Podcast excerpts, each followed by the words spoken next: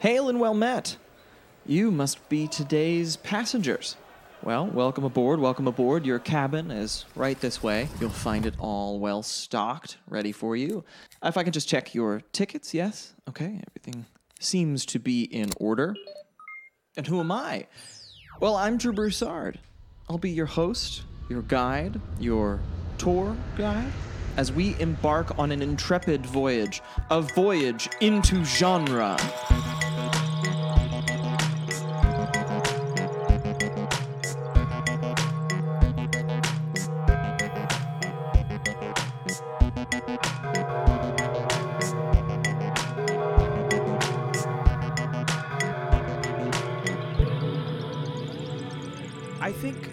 Stephen Sondheim probably said it best. I have sailed the world, beheld its wonders, from the Dardanelles to the mountains of Peru, but there's no place like London.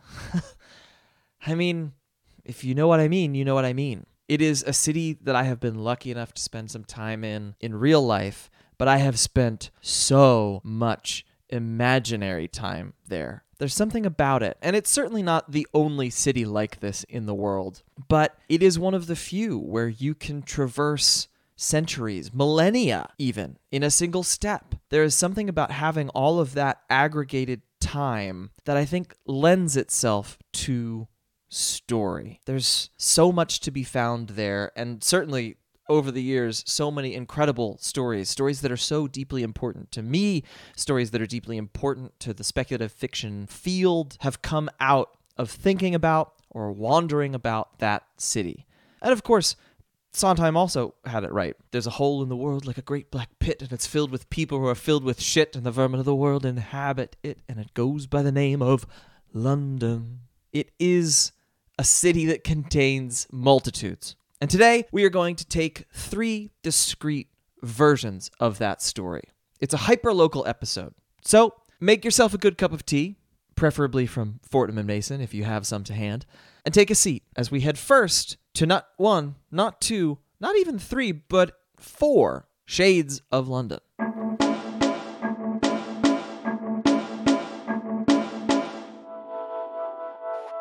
V.E. Schwab is the author of over 20 books, including the acclaimed Shades of London series, the Villains series, the City of Ghosts series, Gallant, and of course, The Invisible Life of Addie LaRue. When not haunting Paris streets or trudging up English hillsides, she lives in Edinburgh, Scotland, usually tucked into the corner of a coffee shop, dreaming up monsters. Victoria is one of those writers who, once you are introduced to her work, you cannot go back. She is an incredible writer, an incredible imagination, and I was so thrilled at the news that she was returning to her set of magical Londons in a new series, kicking off with this fall's The Fragile Threads of Power. It takes place seven years after the events of A Conjuring of Light, and it does pick up with our old friends, Kell, Lila, Rhy, Alucard. It introduces new ones too, like a young girl called Tess, who has, let's call it, an unusual magical ability, or another young girl named Kosika, who has taken the throne of White London with her own unusual magical ability.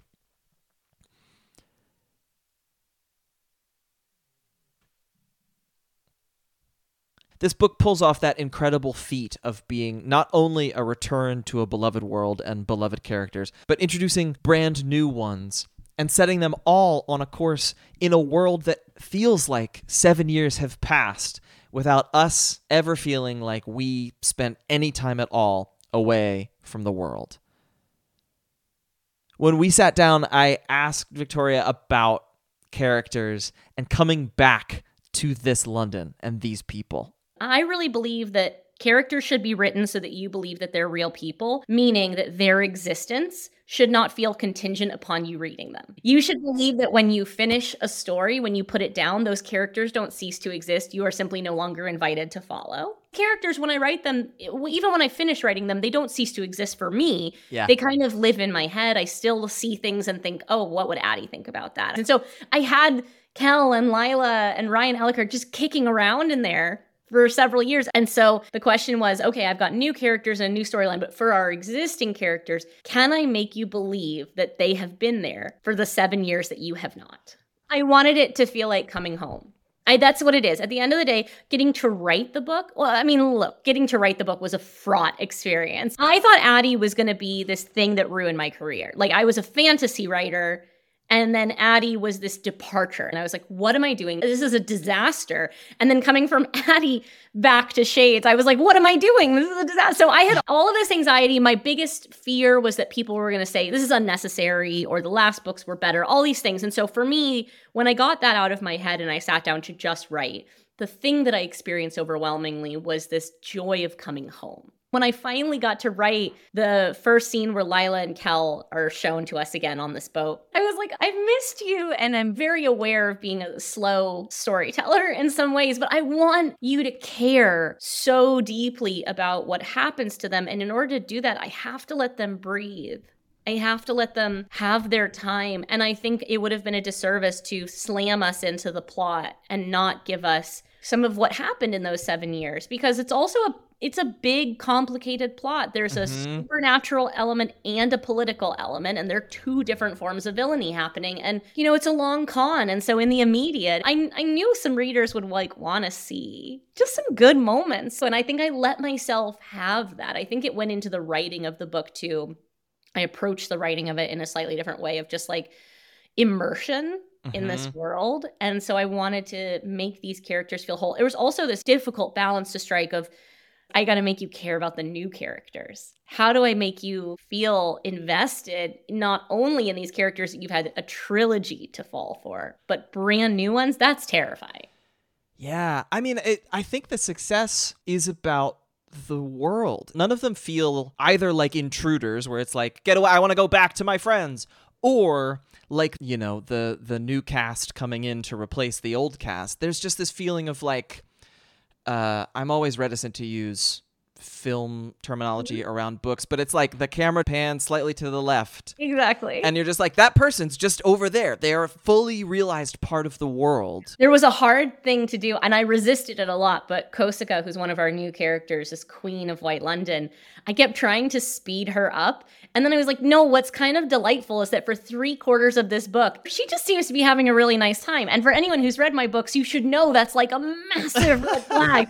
There's this scene that happens very late in the book with like a cherry tree, and they're just like having a nice time. And I just kept mm-hmm. thinking, oh God, is this ruining it? But I'm like, no, it's because everything else is going to shit. And like, you should know that it's a pretty bad sign when characters seem to be just enjoying themselves. It never lasts. But I kind of started leaning in a little bit to the juxtaposition of like, can mm-hmm. we in one world have everything very on the surface falling down? And in the other world, have a much more insidious planting of seeds. I was reading an interview that you did a while ago. I do not remember where it was, but you had said something about, and you, have sort of mentioned it already, that feeling of like, I want each book to be able to stand alone. I want yeah. somebody to be able to read any book in the series and feel like they got a coherent story out of it. And I loved the way that this managed to hold both things at once in a way that is so rare in Thank serialized you. fiction. I think that I get, as a reader, I get very persnickety in series when each book does not have an internal arc because we have like the big picture arc the arc that goes across however many books the series is but each individual installment has a miniature arc within it and i think that series works best when we close a miniature arc and then start the next one. I get really ticked off when i read a series where especially the first book in an arc takes us two-thirds of the way Yep. And then it's just like dun dun dun. And I'm like, no, that's not where the dun dun dun goes. The dun dun dun goes after you've given me an exhale, after you've given me some modicum of closure. Because obviously there are dun dun dun moments at the end of Fragile Threads, but we have done something internal as well. Nothing ever good lasts ever in my world. So we should assume that whatever has been done at the end of that book is not actually as clean closed as it seems. But but yeah, I think I want always to just feel like there's a holistic quality to a story. That's why when I write standalones, they tend to have kind of a circuitous narrative. They tend to come mm-hmm. all the way back to their beginning, and everyone's slightly changed, but we almost end in the same place that we started. And I think then for series, maybe it's because I plan backwards that I'm just like, okay, I know the ending. So like that's the thing I feel most confident in is the point where I'm going to leave you. So I am both a Virgo and a Pantser, which is kind of a terrible combination. I very often, when I am writing, have that experience of thinking that I know where a story is going or that I know the path I'm on at least. And then suddenly I look up and realize that I'm in a field three counties away from where I thought I was supposed to be. And I'm like, what the fuck? How did this happen? I find really appealing what you are talking about with structure and planning. And I'm curious if the story, how do I want to say this? Does the story ever take over and pull you in some direction that you don't know where it's going? Or does that happen at a different point in the creative process for you? It's such a good question. The thing is, I plan everything, but it's less from a joy place and more from an anxiety place. Uh-huh. I'm the kind of writer, it might just be like 24 books in now. I'm the kind of, kind of writer that like needs a little psychic assurance. And I think having a plan gives me the psychic assurance because I love to quit. I don't quit. I have no trunk novels, but the urge to quit is so ever present that at least once a day I'm like, I could move to Iceland and race goats. We'd be fine, right? Like I don't need to do it. And so everything I do is to create a strong footing so that I don't like jump off. but on the note on the idea of like, well, where does the joy come in in the discovery? I absolutely have this like beautiful time of discovery. For me, that's the outline.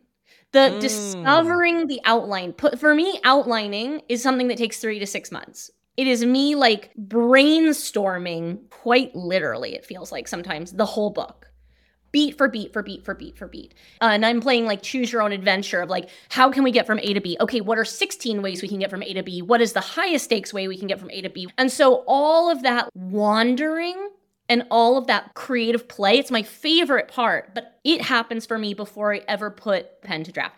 So I have this like beautiful six months of blue sky planning. That ends up with like what other people would probably call a skeleton draft, like a, a 50,000 word plan. And then over the course of drafting, I'm taking all of these like scene by scene outlines and I'm creating chapters out of them. And that was what I did for Fragile Threads as well. A Darker Shade of Magic was the first book of yours that I read. And I mean, this is something that I have since found is true in so many of your books, but I just remember Kell's coat being so riveting to me. Like, it was such a cool gadget, such a cool invention. And I feel like you have such a wonderful touch with those little things. Sometimes they are plot related, sometimes they are character related, sometimes they're just set dressing. It's things like the coat or the backward glance or Tess's little owl skeleton friend. There's this tactile quality to your books.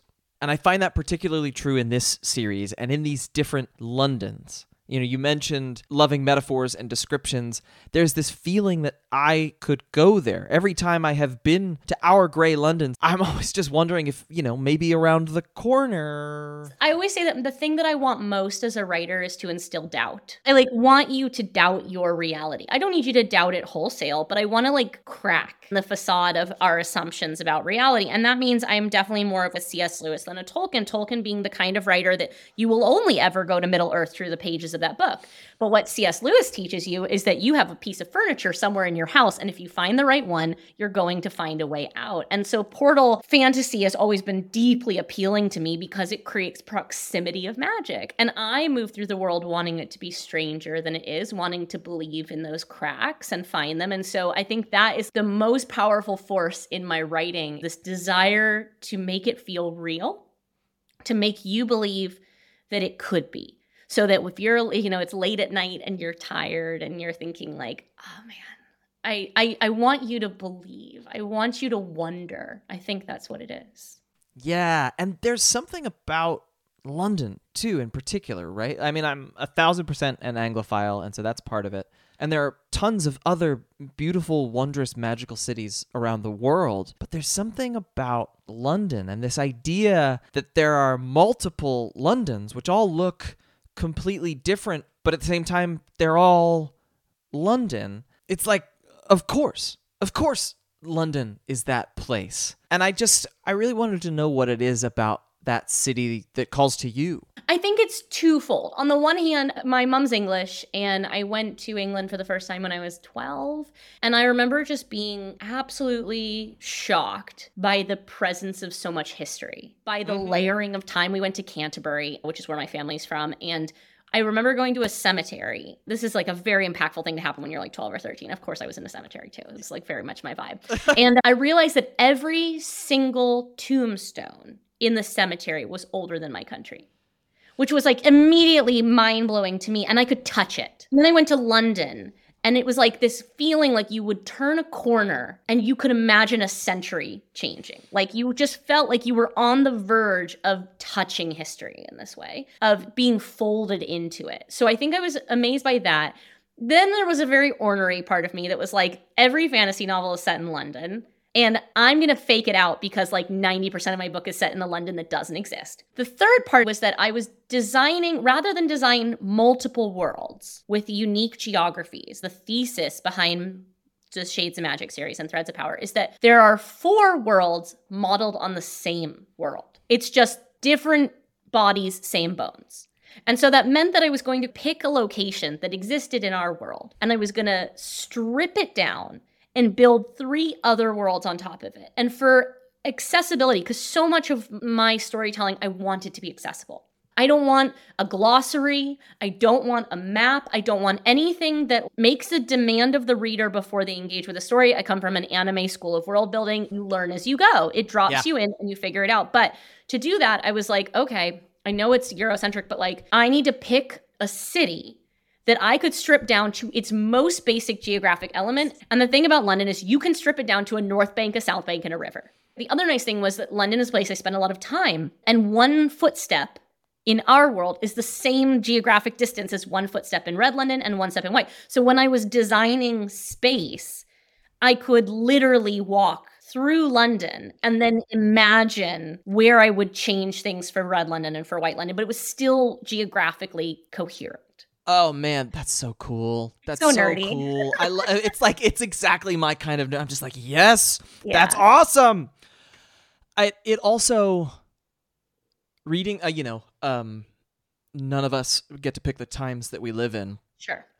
Reading this book uh around the same time that the coronation was happening really had me thinking about the monarchy yeah. in a way that like I think I was primed coming into it to be thinking about the monarchy. And it's not to say that I wasn't thinking about the monarchy in the Shades books, but there's something we're in it now. I mean, this is the yeah. thing. Rhy was just a rakish prince in the Shades books, and he's now eight, like a 28 year old, 27 year old who has the burden of an entire kingdom on his shoulders that he didn't even want.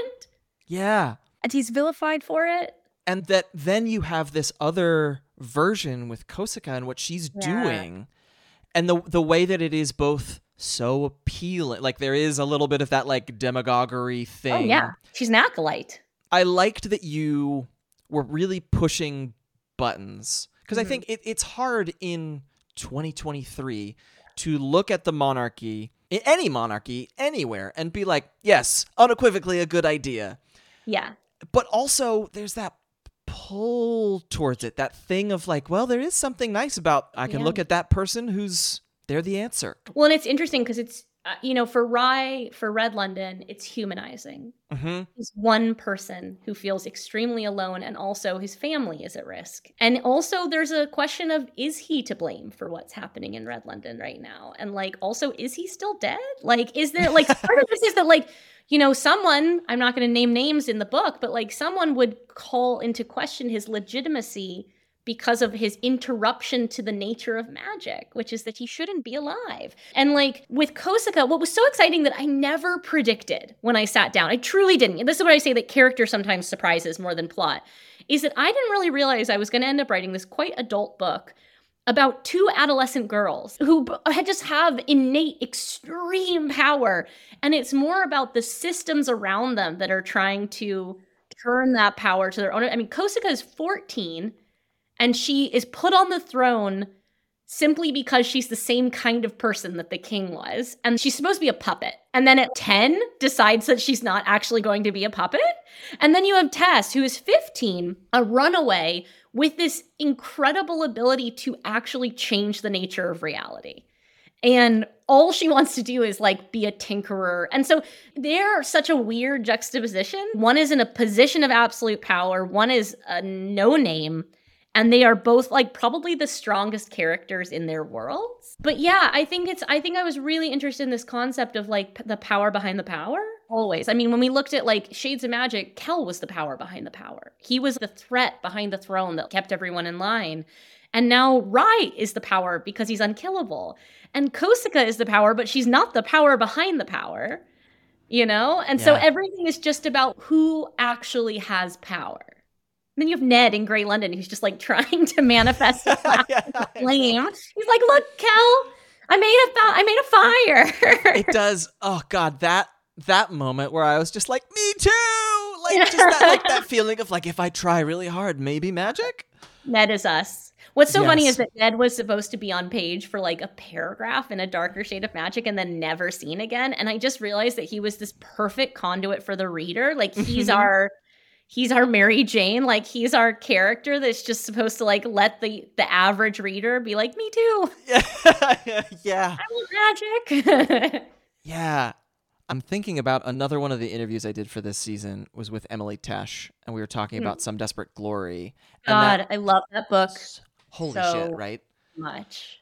and that thing of of that age that like teen age where in our memories we think like oh yeah i was pretty much fully formed at that point and it's like no no no no I was no. so amazed. That is one of the few books I have read in recent years that has surprised me multiple times as I read. Like it it continued to re like a little Rubik's cube, return Yeah. itself. And I I loved it. And I hated her. And I love that we were supposed to I mean, she's indoctrinated. The main character in that book is indoctrinated from the start. And it's about the characters being actively deprogrammed. Uh, I mean, the ambition of that. Astonishing. yes and I, I found myself thinking about it basically every time Kosika was on the page because every time she showed up i had to remember she's a child. She's been on the throne since she was seven. And it was so easy to jump ahead or ascribe you know more quote unquote adult motives to the things that she was doing.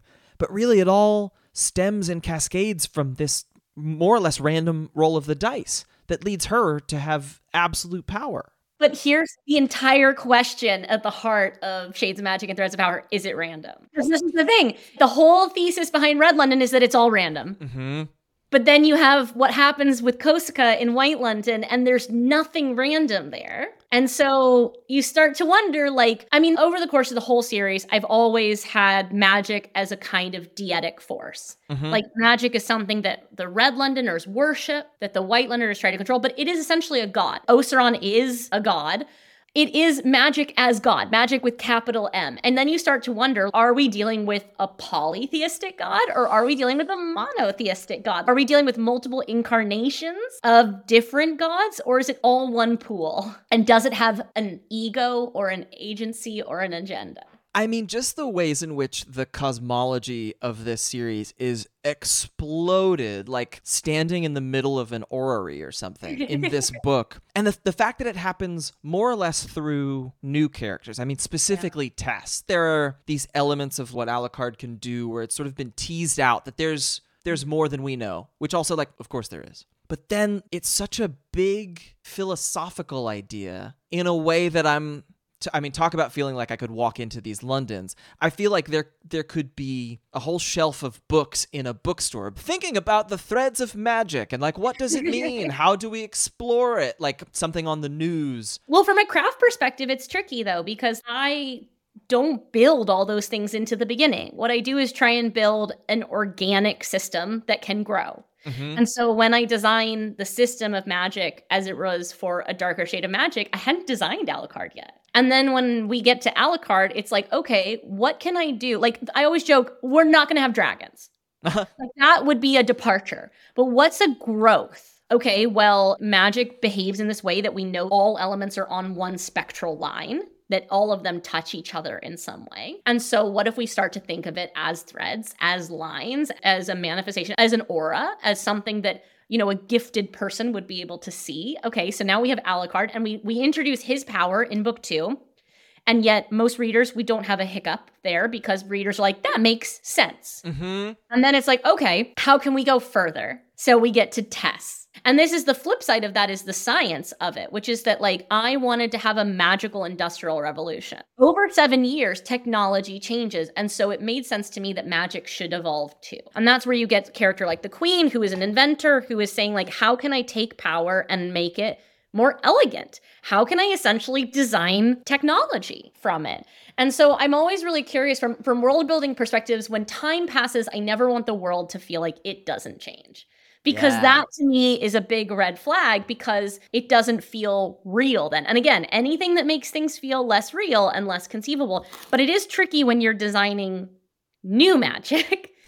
like for instance, there's an object, and I'll try to avoid spoilers. There's an object that comes up in this book that allows for the transference of power, but it's based on an object that came up in book three. And so then the question is like, okay, so much of what I had to design was how do we change? Like, what is the natural extension? And it kind of becomes a philosophical argument, which mm-hmm. is like, you come you come to a certain point and okay everything makes sense and we accept that this is good for society. But everything we design for society could be pushed one step further into cataclysmic results. And so whenever i design a piece of magic or an ability like tess's to change the nature of magic to manipulate the threads you have to take it to its most evil use because it's all about like the kind of the whole argument is that power changes the people. In, in all my books power is a bad thing when you could argue that for a character like Tess, it simply hasn't done that yet. She's very young. Whether it brings out the worst in her or the people who try to wrest that power from her bring out the worst in her. I never want power to feel interesting unto itself. The people are the ones who are manifesting it. And because people are as unique uh,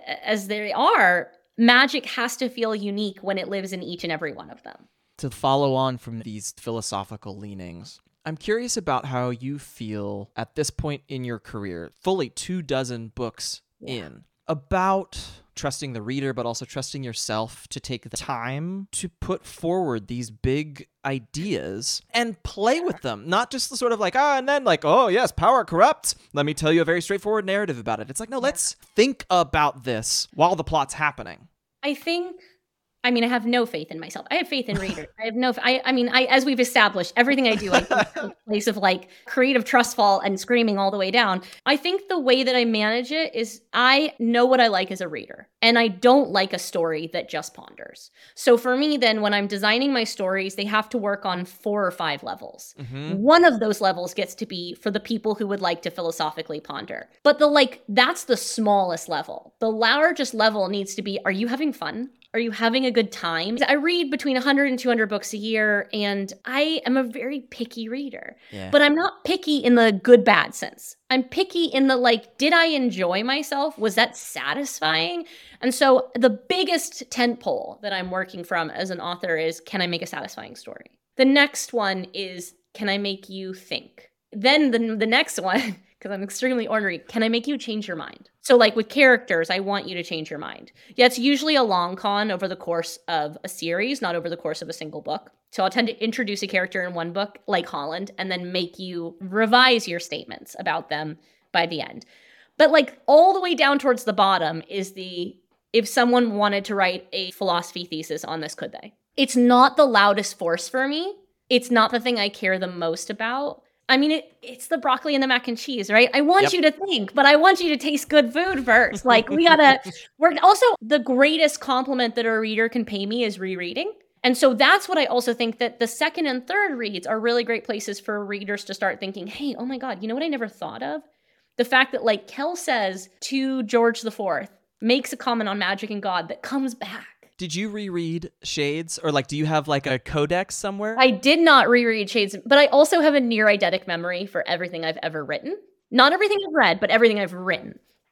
I reread my books so many times in the making of them, probably 30 to 40 times because of just how nitpicky I am. Once the book is published, my rule is generally to never reread it because it, it becomes a static object and I continue to grow. And I have like glossary documents that I consult, but then we decided it would be a fun promotional thing for me to do a Shades of Magic read along where I, I did this. have to reread the entire goddamn trilogy and then like short form regurgitate it to people in 30 minute installments. So basically I would like gulp it down and like memorize 150 pages and then like try to be entertaining while I fed it back to the reader. And I dreaded. I was like, oh my God, I don't want to do this. I don't want to do this. It's been 10 years since I wrote A Darker Shade of Magic. I was like, I was 25 and I'm now 36. And I was like, this is my nightmare. I went in full of dread and I actually had a really good time. Like I was really proud. I was like, Aww. Like, of course, there were like a couple scene orders where I, was, I would have switched this or I would have planted that differently. But like on the whole, I was quite proud that I still really liked the books, which was terrifying. That's so lovely. That feeling of like getting to revisit your past self and be like, hey, yeah. you weren't so bad. It's the same reason though, like I've never been tempted to do a revision, like to mm-hmm. do a mm-hmm. re-edit, or like I had my very first novel, The Near Witch, went out of print after like 18 months and then would come back in print five years later with a new publisher. And I was offered the opportunity to edit it. But I couldn't because I was like, I was 21 when I wrote that book. And at the time I was given the opportunity to edit it, I was 26. I was like, I'm a different person. Yeah. You could you could edit ad infinitum. Like I could just continue to revise each book based on the version of me that I am at the time. And it, the thing is that the books have to become time capsules. They're not perfect, but they're done at a time when they suit who you are when you're writing them.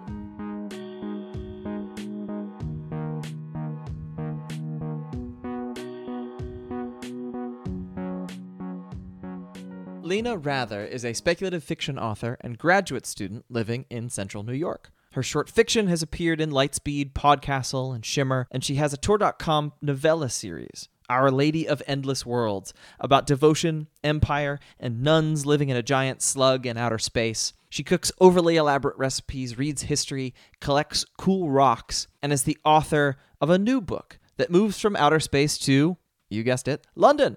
This novella, A Season of Monstrous Conceptions, is set in the 17th century in London during a whole cascading series of disasters. The city is trying to rebuild from the Great Fire, plagues abound, and more and more babies are being born, well, monstrous in one way or another.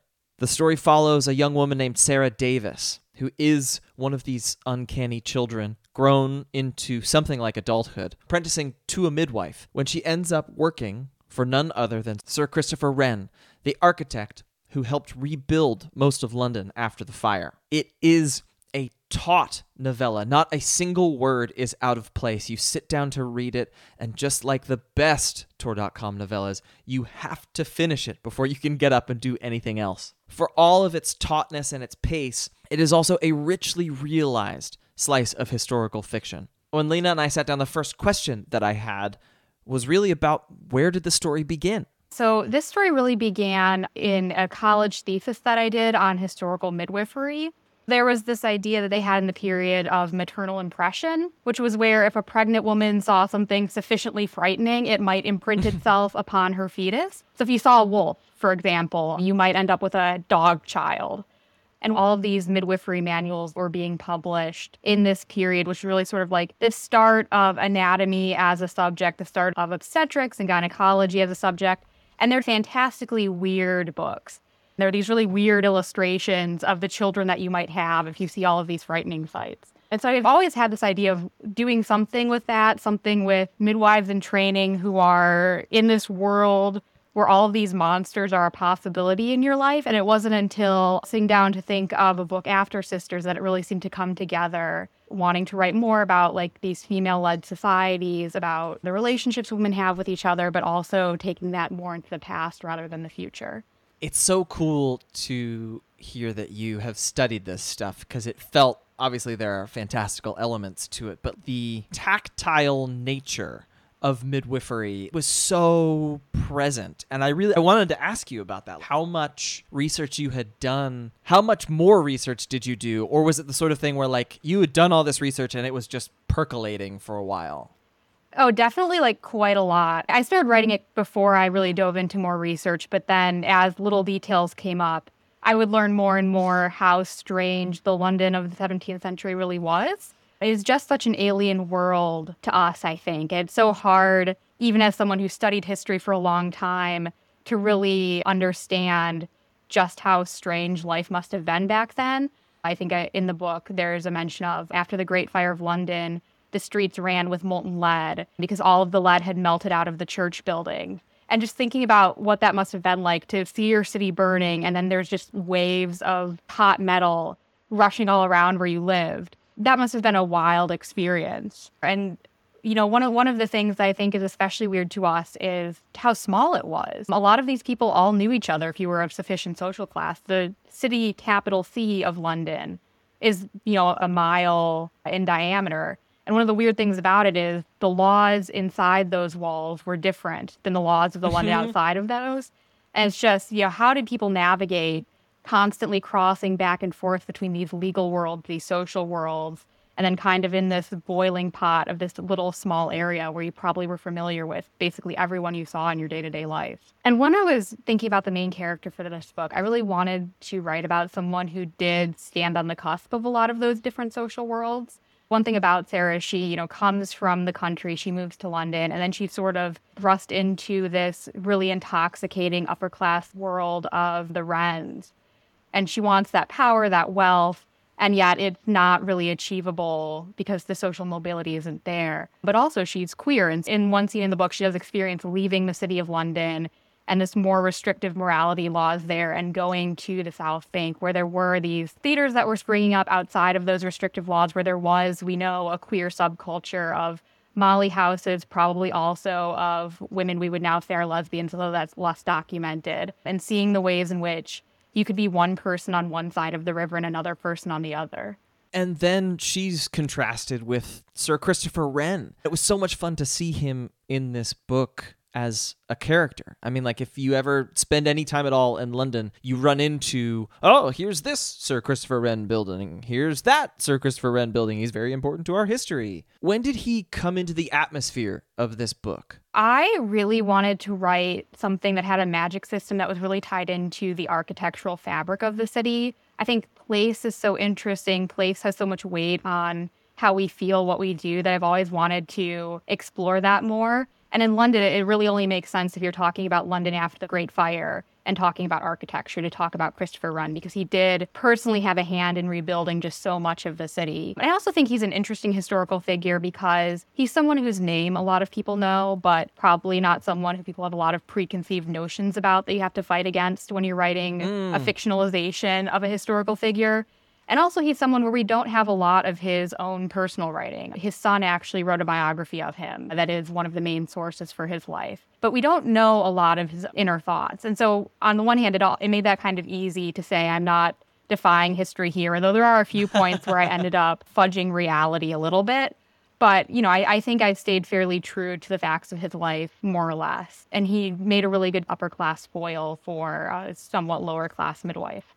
I love the way that you said that. He's somebody who there's name recognition, but not a lot of character recognition. And yet he is so integral to our modern understanding of London. And you give him this great line where he's talking to Sarah about essentially the fabric of reality and London as a sort of focal point or a nexus and there is that feeling, right, about London as a place where you could move across time and space and dimensions.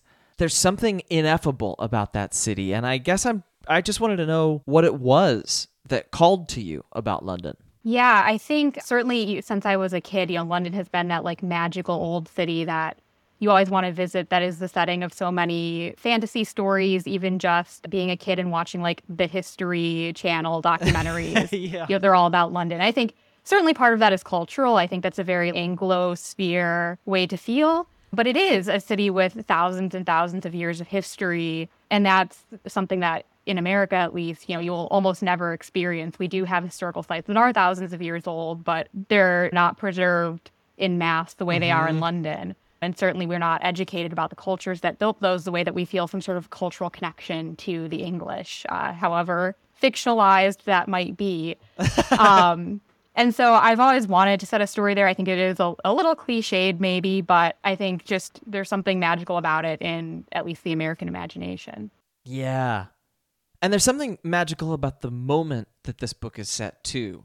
The history nerd in me really lit up when Sarah was talking about being able to read texts in the vernacular versus in the Latin. I was thinking about like my AP Euro classes and when my teacher was talking about like can you imagine how powerful it was to suddenly have access to all of this information. And I mean, you know, that class was the early 2000s, so it's a little bit pre internet explosion. But that feeling of being present for an opening of knowledge and the sense of possibility, you did such a marvelous job of capturing both sides of that. How wonderful to be able to share more information and also what unimaginable horrors can come out of that. And I wanted to know about striking that balance through your writing. It is such an interesting moment in time where suddenly there is this growth of literacy, especially among people who have professions like Sarah does.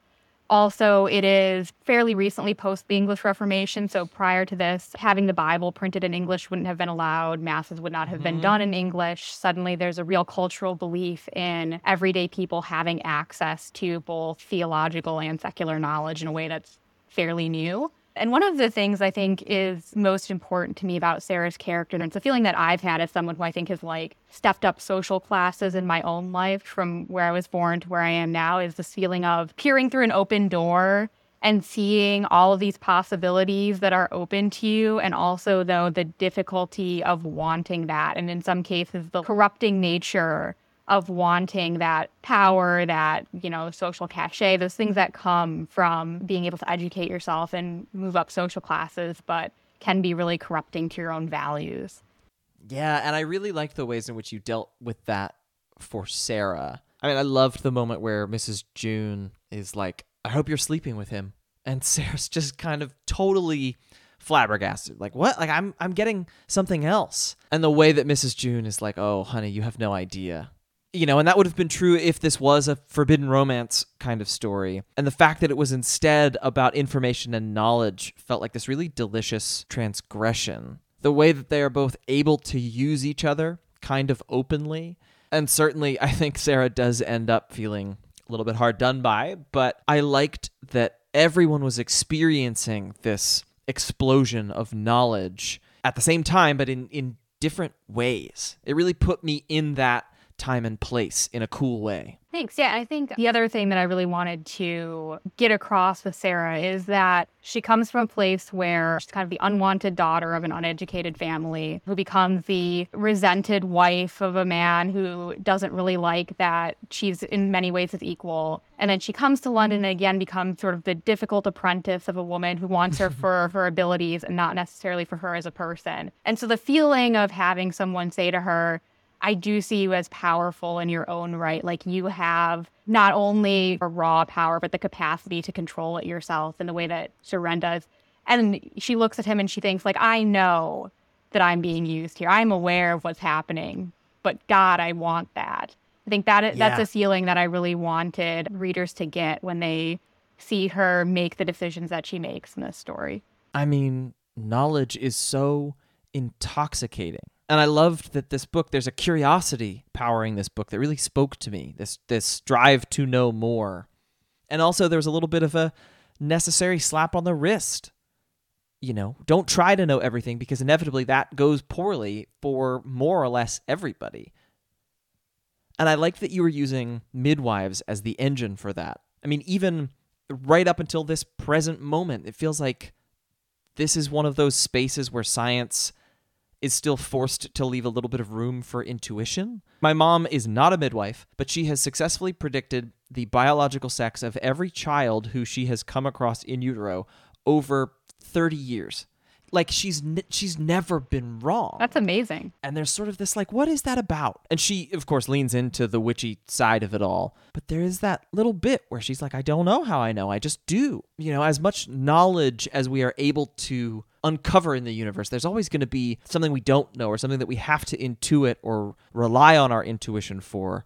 And the way in which intuition and knowledge have to play off of each other even the ways in which the society, quote unquote, of midwives, they are as reputable as they can be, but society still distrusts them a little bit, regardless of whether it's actual witchcraft or just the perception of witchcraft.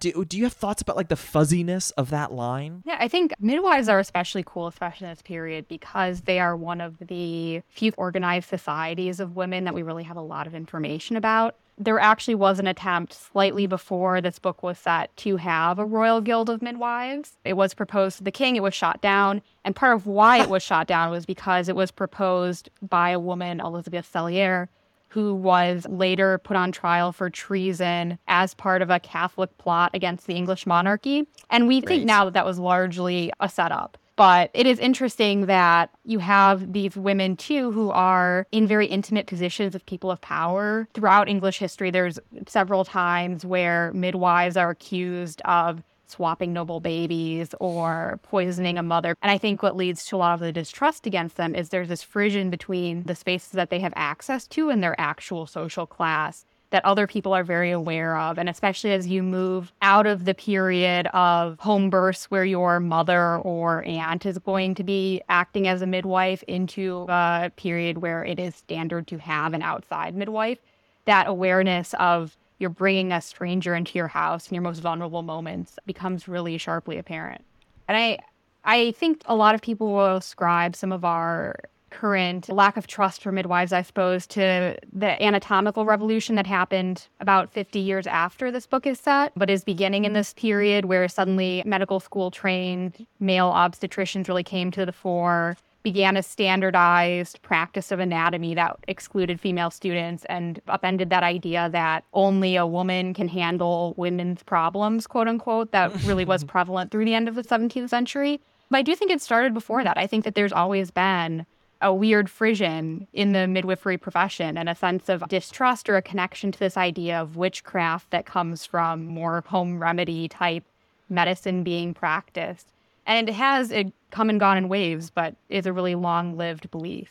It's super fascinating to look at books by men and by women in this period about obstetrics because the ones done by men have these really weird, I mean, they're, they're very accurate and very kind of cool illustrations, but it'll be um, just a torso of a pregnant woman with like the skin peeled back for you to see the uterus. And then if you go look at the women's ones, it's these really strange like bottles floating in space with little babies inside them and you think like well what use could that be? It's just like a, a weird bottle. But it's because it's trying to teach people who are doing this all by touch. And so you're not actually going to see the oh. uterus because you'll never be allowed inside of an, an anatomy room. But you will be using your hands to feel inside the body. And so that's what they're trying wow. to get across in those illustrations. And it's a really kind of kinetic way of getting this information across Although there was actually a woman working at the turn of the 18th century in France who invented something called the machine, which was a stuffed puppet torso the size of a woman with a real pelvis inside that you could have um, either a doll or potentially, we think, a mummified fetus that you could pull in and out and repl- replicate different birth complications. And that was a real innovation in obstetrical training at the time. So you can imagine seeing, like, oh, here's the layers of muscle, not super useful. Seeing here's what it's going to feel like when you are, you know, delivering this baby or trying to turn a baby, very useful. That's incredible. I, I'm so tempted to just like go on asking you about all of the cool history stuff. Because obviously, uh, spoilers, no spoilers, there are some deviations from what we know history to have been. But this book really has like a sooty, smoky, gritty feeling to it where I'm like, yes, I I think this is what history felt like. And again, I keep thinking too about the push pull of progress and tradition. And there's a scene where Christopher Wren is talking about these nexus points and what if we were to imagine a bunch of them and they have been failing and this is one of the last ones? And i was struck by the irony of him talking about this where he's just like progress progress progress. And we don't know what we're losing. You know as marvelous as these sudden incredible developments are there's no way of knowing what will result in terms of what we lose storytelling wise and history wise person wise i really liked how you wove that in with the fear of these monstrous conceptions. And this tension this tension between Sarah's world and Sir Wren's world, but also between this past world and our world, and then also the resonances, the similarities. Yeah, I think everything I've written has been really influenced by history. I think in many ways I am a historian before I am a writer, um, although that mm. maybe has shifted over the past several years. Um, for example, in the uh, Sisters of the Vast Black series, um, that was really influenced by reading about monastic orders in the medieval world, where you have these vast expanses of space and time that can't easily be crossed between the church and like your little nunnery out in the wilds of Germany or whatever. And so I wanted to replicate some of those logistical constraints in a future setting where communication takes a long time, not because you're in the wilds of Germany in the dark ages, but because mm. you're in the wilds of space in the future. But I think it was really fun to really try to delve in and research a period really thoroughly and spend a lot of time with it and still figure out how do I take this like one step into the fantastic and have you feel not only the magic of history and some of the like grossness of history too, but also that sense of like wonder that I think must have existed in that period where so much stuff was suddenly being known for the very first time. I think we do make technological discoveries really quickly in our day, but oftentimes they're not technological discoveries that necessarily change the total fabric of our life. And that mm-hmm. was something that was happening then and probably continued to happen through the 20th century. Things happen and all of a sudden your entire understanding of the world might change. You might, you know, learn that the earth revolved around, around the sun and not the other way around. You might get indoor plumbing in your house. And these are all things that must have been total shifts in a lot of people's worldviews. I think Sarah is a character who is very messy. And I think as you get through the book, you see that suddenly that comes into conflict with Christopher Wren's very Enlightenment man ideas of we will order the world, we will make a perfect world. She's queer. She has been kind of exiled from her home. She lives in this sort of liminal space where she's professional but not professional. And all those things like often do make her life harder, but they also are important pieces of who she is. And that was something I was trying to strike too is I think there can be a tendency to say like, oh, you know, being kind of a, a person on the margins or a person with these contradictions is great. Like we should celebrate everyone being who they are. And it's true, but it often it does make your life harder. It is difficult. Um, and so she has to come into conflict with that idea of, oh, you want an ordered world, and that ordered world doesn't necessarily include the person who I am. And does that mean should I want that too? Would that make my life easier, or would is that something actually that would destroy me? I'm doing my thesis on saints' relics and the belief in saints' relics. It's really alien to me to have kind of that level of faith. I think it's really interesting, and I wanted to write a little bit about being so connected to this power that you ultimately have almost no ability to understand. And you can try and you can experiment, but there is just something outside of your control that part of you is beholden to. And I think there are points in the book where Sarah has this magic that she's being asked to use, and and really up until the end, the only time that she's able to use it is really when she's in these like moments of blind anger, and then what happens is things that are terrible and awful. But even though eventually she comes to have some understanding of it, it's always this partially alien thing. And I wanted the magical realm in this book to, to feel that way too, that it's there and it's exerting a force on the world. And uh, you know, the characters have to interact with it and it's all these terrible things are happening because of what's happening in this realm beyond our comprehension. But ultimately, you just sort of have to go on faith and like hope that what you're doing is the right thing and work with an incomplete understanding. And as someone who's like kind of a control freak, that is not a place that I sit very easily in in my life. And so I wanted to write about a world in which the characters had to do that. They just had to go and trust that they were doing the right thing.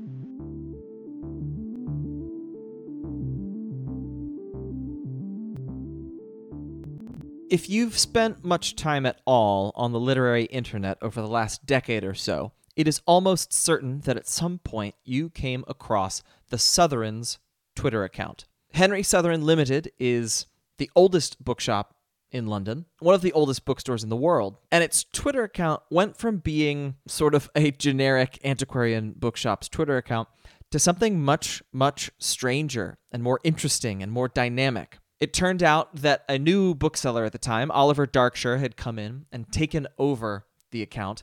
He now lives in Manchester, England, with his husband and his neglectfully curated collection of books. But this past year, he published a book called Once Upon a Tome The Misadventures of a Rare Bookseller, that is about his arrival at Sotheran's, everything that he learned while he was working there, which, yes, includes many of the most wondrous stories from the Twitter account the ghost of the late Mr. Sotheran, the strange stacks of first editions and other weird ephemera. The store's brushes with history. There's a great one about the Titanic, and all sorts of other absolutely wonderful, magical things. I knew when I was putting together an episode about London that I was going to have to try to talk to Oliver. And I was so delighted to find that he is exactly who you think he would be in person. He's exactly the same person as he is on the page or on the screen. We had a wonderful conversation about the importance of books, of place, of history, of what it means to choose to invest yourself in this life. The thing about old bookstores, particularly in this almost square meter of London that we occupy, there are loads of bookstores, all very of a similar vibe to Sotheran's. There's so many of these bookstores crammed into this one space, and they've all they're all, almost like old squabbling exes, you know. They're, they're um, like a gay polycule. They're, they have switched partners, switched stores, switched rooms so many times between each other. They're, nobody knows where anyone is anymore. And there's a lot of history, but it's all confused and tied together in ways that are really quite obscure. The Sotherans used to own a bookstore across the street. Before that, it was in the one next door, and they just, when they wanted to move, they just poked holes in the walls and passed the books through because it was easier than moving onto the street. going through the door, you know, it's messy. It's about survival and the bookstore that survive do it by adapting and by moving when necessary. It does get messy, but it's quite fun. I mean, I used to think that in order to work in a bookstore, you had to have some measure of patience. And I'm not sure it's that anymore because I'm not, I'm not a very patient person. I'm quite a grumpy person. what it really requires is character and being able to stake your presence to a mast somewhere and not be changed too much by all the requests and nonsense and people that come in constantly barraging you day after day with things that a retail worker should not be expected to deal with. I think you have to have, you know, be able to cling to something in a sea of regret. Um, that's what it requires. I moved up here, and then I kind of thought, like, I'll phase it out maybe slowly and let someone else take over. And but I've just been, I've ended up kind of going down every week or two to cover shifts. I feel like I'm on like one of those ghostly galleons, and I'm just wedded to this ghost ship for the rest of my eternal existence, and there's just no escaping it. But it does feel strange not being in the store every day. You know, the pulse of the place changes. And Then I'll turn up there, and there are new artifacts has appeared or like a chest is open or the bookshelves are empty. And I just have no explanation for it, and no one can explain what happened. And without being there every day, it's a case of the mysteries are multiplying in a way that I find quite uncomfortable. the other day, I went down to the store last week to cover for someone. I sat down at a desk, and there was a weird shaped bag on my desk with the polystyrene around it. It was huge, three times the size of my head. You know, the table was heavy. I was like, Harriet, what is, what is, what is this? And she was like, oh, it's the keg. And I was like, what keg? And she was like, oh, the weird shaped honey ceramic keg that's been sitting on top of the cupboards for five years, and dripping weird stuff. I was like, well, what is it doing? Well, so someone bought it, and I don't know whether we're allowed to sell biohazard or if there's some kind of. I know if this part, this uh, people will buy and sell the fixtures if they can get away with it. So I walked, someone walked in and go, thank you very much. I'll have that money. And I was like, well, I guess there's no trace of it officially on the records because I don't had to catalog that. But I, would forgotten that existed. And the stories, yeah, coming and going of those things day and night is keeps it keeps it alive. If there's a shared history, and it is a literary history, Bloomsbury, Soho, and Mayfair. Although I know writers live in those various houses and churn out books, and whether writers are publishers and whether publishers are bookstores. But at the same time, there's good places bookstores in London because it's built up from the ground up on top of each other, higgledy piggledy in a lot of cases. So there are sellers. When there are sellers, there are booksellers also. Where it's cold, dark places to store books, you'll find booksellers. A lot of these books have been there since time immemorial, and why move? It's a shame because a lot of it is disappearing. A lot of bookstores have moved out lately of the area purely because of the prices and because people keep buying the buildings nearby and then demolishing them and saying, oh, whoops the daisy. And they get slapped with a fine that they can pay because if you're rich, the rules don't apply to you. But it's fine. I'm not mad about it. The opposite, opposite of got knocked down. And they're like, well, we didn't realize we weren't allowed to knock it down. It's like, it's hard Piccadilly, mate. You can't just knock down a facade. You can't pick a demolition thing and then, like, oh, yeah, whoops the daisy. And in London, particularly in that square area where all the buildings have so much history. Yeah. Each one of them is a host to a thousand ghosts, whatever. And everyone knows, everyone knows it. And when someone comes along with it, it's really noticeable when someone knocks a hole through it. there was a there was a point where gosh, a few years ago now. I think it was Amazon decided they were going to, they were going to stop booksellers in certain Eastern European countries from selling on their platform. Mm-hmm. And the booksellers, I've never seen them kick up more of a crap storm in, in my life. All of them immediately, like in the course of a day, pulled their books, and I Amazon caved. Yeah. Which is unusual for them. They don't cave for anything. So the good news is you don't ever feel particularly isolated because you have these associations that are really that ancient, firstly, and don't take any crap. Um, that you know it it feels a bit less lonely, but there is also a sense of you know being picked off one by one, and in, in another respect, if you get priced down, nothing anyone can do about that. You can't take on the whole economy. Yeah. Um, and there is a case of you know, oh, are we going to be the last people in this bookstore? With 250 the booksellers, are we the ones that can let it down? It's nice when people care about things, and it sounds really silly. But even the, the sillier the thing, then almost the nicer it is. Like, and, it, and by caring about rare books or something else that's silly, or mugs, or ceramic honey cake jars that drip suspicious liquids, like whatever it is that you care about. By caring about that, you by extension you care about something else. So if you care about your books, you care about the house there and and, and your community and your bookstore, where that comes from, the people who work there. But, caring about things is how you fix problems because you're you're inherently invested in the people that are operating around them. It's nihilism and not caring about anything and being tricked into thinking that everything's hopeless. That is the lie because then you don't do anything. But care about little things that don't seem relevant, and you end up caring about everything else. So it's a stepping stone, you know.